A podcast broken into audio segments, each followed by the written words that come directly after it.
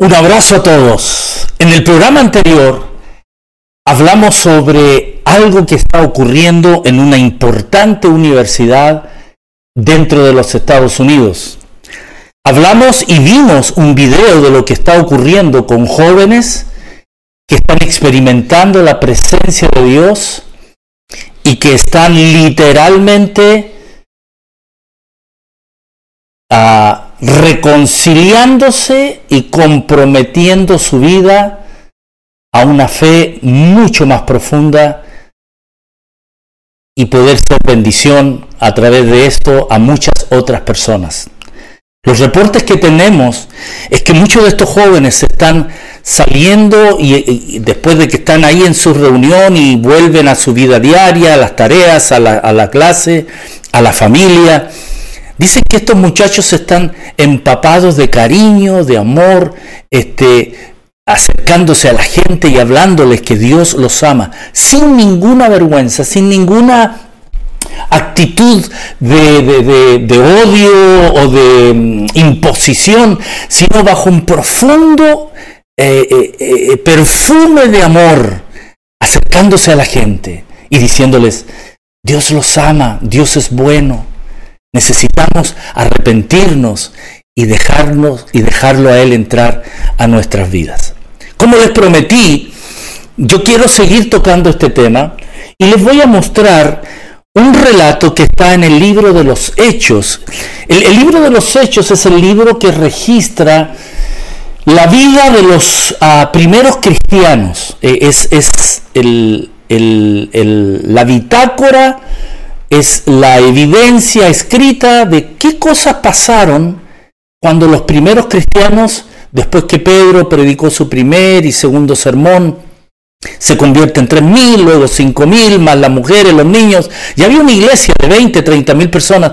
¿Cómo fue que ellos empezaron a experimentar esta, este despertar de fe en sus vidas? Y hay aquí algo bien, bien sabroso. Está en el capítulo 4, verso 29 y, verso 30. Yo lo leo ah, de la versión popular que tengo. Dice, ahora Señor, esta es una oración que ellos están haciendo. Toma en cuenta sus amenazas y concede a tus siervos el proclamar tu palabra sin temor alguno. Ojo, yo hablaba de que avivamiento es, es, un despertar, es una intervención de Dios en una ciudad, en hasta en un país entero. Es una transformación espectacular que ocurre. Ahora, para los primeros cristianos, lo que importaba es que ellos, a pesar de las amenazas, o sea, tiempo moderno, tenemos en contra un montón de leyes que se están aprobando en muchos países que van en contra de los principios cristianos. Y uno de ellos, que yo soy bien definido y claro, es el aborto. Estamos peleando con una estructura de sociedad de familia que se está desmembrando y nos quieren convencer que se puede hacer de muchas otras formas. Y aquellos que están siendo criados en estas otras estructuras de familia que ya están siendo adultos, porque ya algunos ya están viniendo a ser adultos, están hablando de un vacío y diciendo, yo me crié viendo una gran necesidad y, lo que yo vi con mis ojos no era lo que yo quería. Y hablo específicamente de temas de la sexualidad en nuestra sociedad moderna. Cuando dice la Biblia, mira sus amenazas, nuestras amenazas. Estamos viviendo un tiempo donde se ha idolatrado el cuerpo.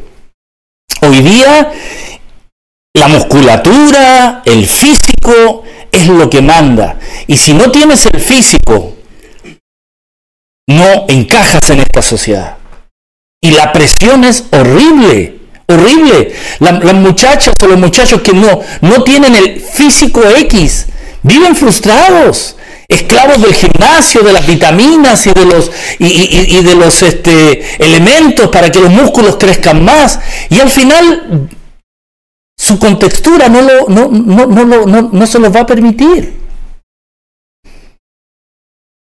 Vivimos esclavos de una sociedad que ha idolatrado el cuerpo físico. Y eso es una gran verdad. una gran verdad. Vivimos cuando decimos, mira sus amenazas. Hoy día nuestras amenazas son ideas que quieren sacar la iglesia de la sociedad. Hay un movimiento que está diciendo, cerremos todos los templos y convirtámoslos en los lugares para que duerman y vivan todos los que viven en las calles. Los homeless, que decimos en inglés.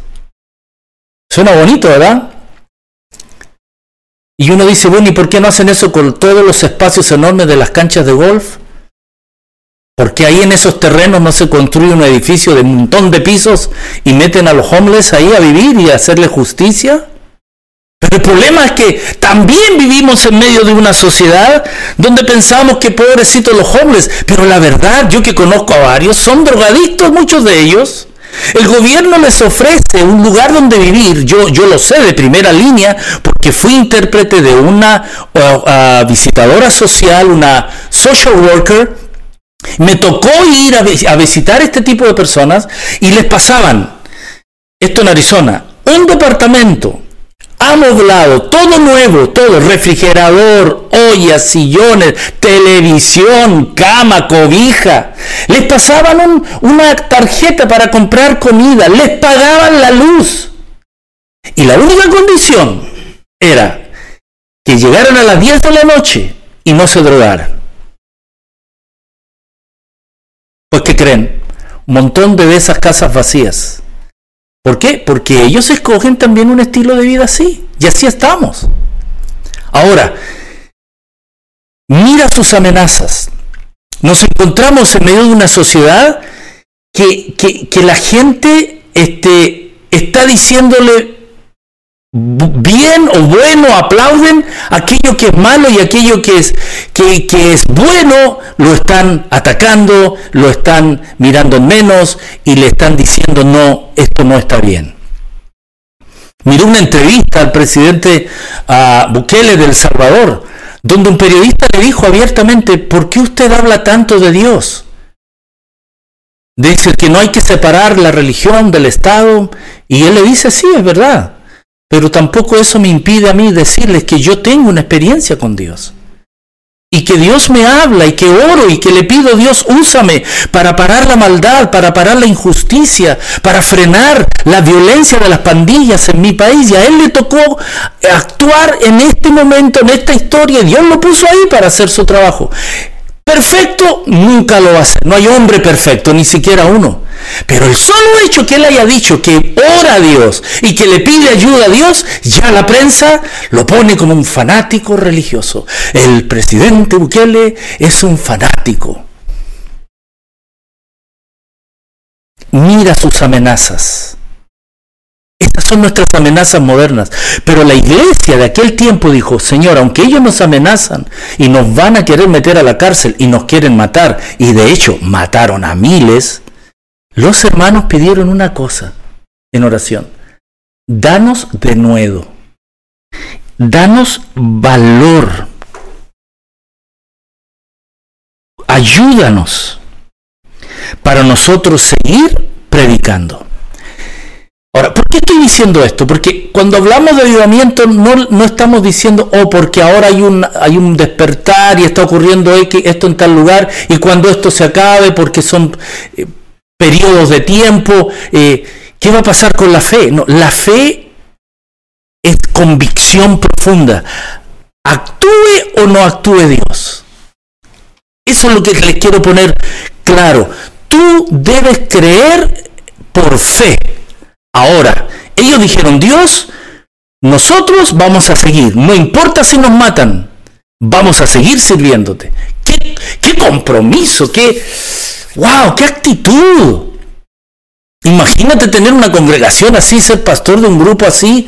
Yo les llamaría los kamikazes del reino, los, ah, los comandos de la fe. O sea, personas comprometidas con todo.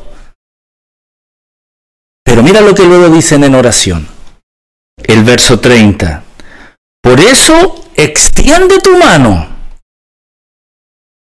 para sanar y hacer señales y prodigios mediante el nombre de nuestro Señor Jesucristo.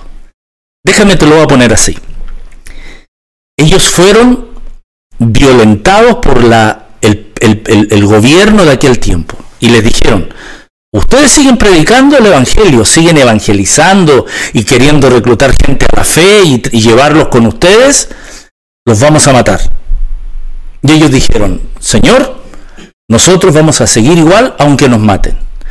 Pero te pedimos que durante el proceso, antes que nos maten, si que nos llega, tú haz señales, prodigios y milagros. Esto para mí es un perfecto balance dentro de un avivamiento o un despertar. Voy a explicarlo de nuevo. Yo soy cristiano no por lo que siento, sino por lo que creo. Creo en este libro y creo en Jesús. Pero también mi oración es, Dios, te quiero ver actuar. ¿Saben qué? Hay gente que tiene muchos argumentos y habla y puede criticar la fe y, un montón de cosas. Y esto está muy, muy de moda hoy. Pero cuando hay un milagro, cuando hay algo sobrenatural, se caen todos los argumentos. La gente se queda sin habla. ¿Se recuerdan cuando Jesús sanó al, al, al, a este ciego? Y lo sanó un día sábado y los líderes religiosos enojadísimos porque él había sido sanado un día sábado y, y, lo van y lo buscan y se lo llevan ahí al, al, al, lugar donde están todos los líderes religiosos y, lo, y, en vez de felicitarlo, en vez de, de, pasarle la mano así por la cara y decirle, oye, ven mi mano, wow, puedes ver en colores, sí, wow, qué espectacular, en vez de estar impactados, están enojados. ¿Quién fue? Dice, yo no sé quién fue, pues si yo era ciego, ¿cómo iba a ver quién fue? Lo único que yo sé, le contesta el ciego, es que yo era ciego y ahora veo. ¿Qué haces contra eso? ¿Qué argumento hay? ¿Cambio climático? Eh, el ADN o que eh, le, le, pusieron la vacuna contra el COVID y a lo mejor ahí venía un chip, en vez de matarlo, era darle vida y darle salud. O sea, ¿qué explicación vamos a dar? No hay explicaciones. Cuando Dios actúa, muchachos, agárrate, porque Él, Él es soberano. Así que yo siempre aplaudo a aquellos que tienen una fe sólida y han creído en Dios pase lo que pase. Pero también sé que muchos de nosotros anhelamos ver a Dios actuar. Y cuando uno ya lo ha visto y cuando uno ha sido testigo de cosas que van mucho más allá, es espectacular al Dios que servimos. Ahora, si me permite mi director, tengo un par de minutitos más, yo quiero hacer un comentario más aquí. Mira, esto que está pasando ahora en nuestras universidades tiene algo bien particular que me llama mucho la atención. Y es que solamente gente cantando y adorando. Y ahí están. Y salen de ahí empapados de convicción profunda que eran pecadores y que Dios los perdonó, y salen de ahí a ser buenos ciudadanos, a amar, a servir, a evangelizar, a ser hombres de paz, hombres de bien. ¿Sabes lo que veo yo aquí en esta descripción? Veo como el reposo de Dios. Él derramando un espíritu de reposo simplemente disfrutar esa adoración y estar con una profunda convicción que estás delante de Él y Él está ahí para ti. No hay escándalos, no hay gritos, no hay aleluyas, no hay gente sacudiéndose de los videos que yo he visto. No hay gente corriendo para allá y para acá y escándalos. Para, para algunos, ¿no? Fíjate que es algo bien particular, algo que yo no había visto antes. Es como una armonía, es como un, como un paisaje de reposo. donde cantan y adoran. Cantan y adoran a Dios. Ah, me encanta. Me encanta esa fotografía, me encanta esa percepción que estoy viendo. Armoniza tanto con la visión de los pastores cuando estaban eh, eh, ahí pastoreando esa noche. Jesús había nacido un par de eh, kilómetros más allá y estaba en un pesebre y, aparecen los ángeles y los ángeles cantan, Osana, Osana. Ha nacido el Hijo de Dios. Ese cantar de adoración tan bello, armoniza con lo que están experimentando estos muchachos en estas universidades. Yo anhelo eso. Yo anhelo eso para el grupo de gente que me rodea acá en nuestra ciudad. Anhelo eso para el trabajo eh, eh, de aquellos que puedo yo afectar y, que ellos lo, lo tengan. Anhelo eso con todo mi corazón. No dependo de eso, dependo de mi fe. Pero si Dios nos sigue con señales y prodigios, bienvenido sea. Y yo diría, como dicen los españoles, enhorabuena porque nuestro país lo necesita urgentemente, urgentemente. Soy Walter Zúñiga y esto fue Reflexiones.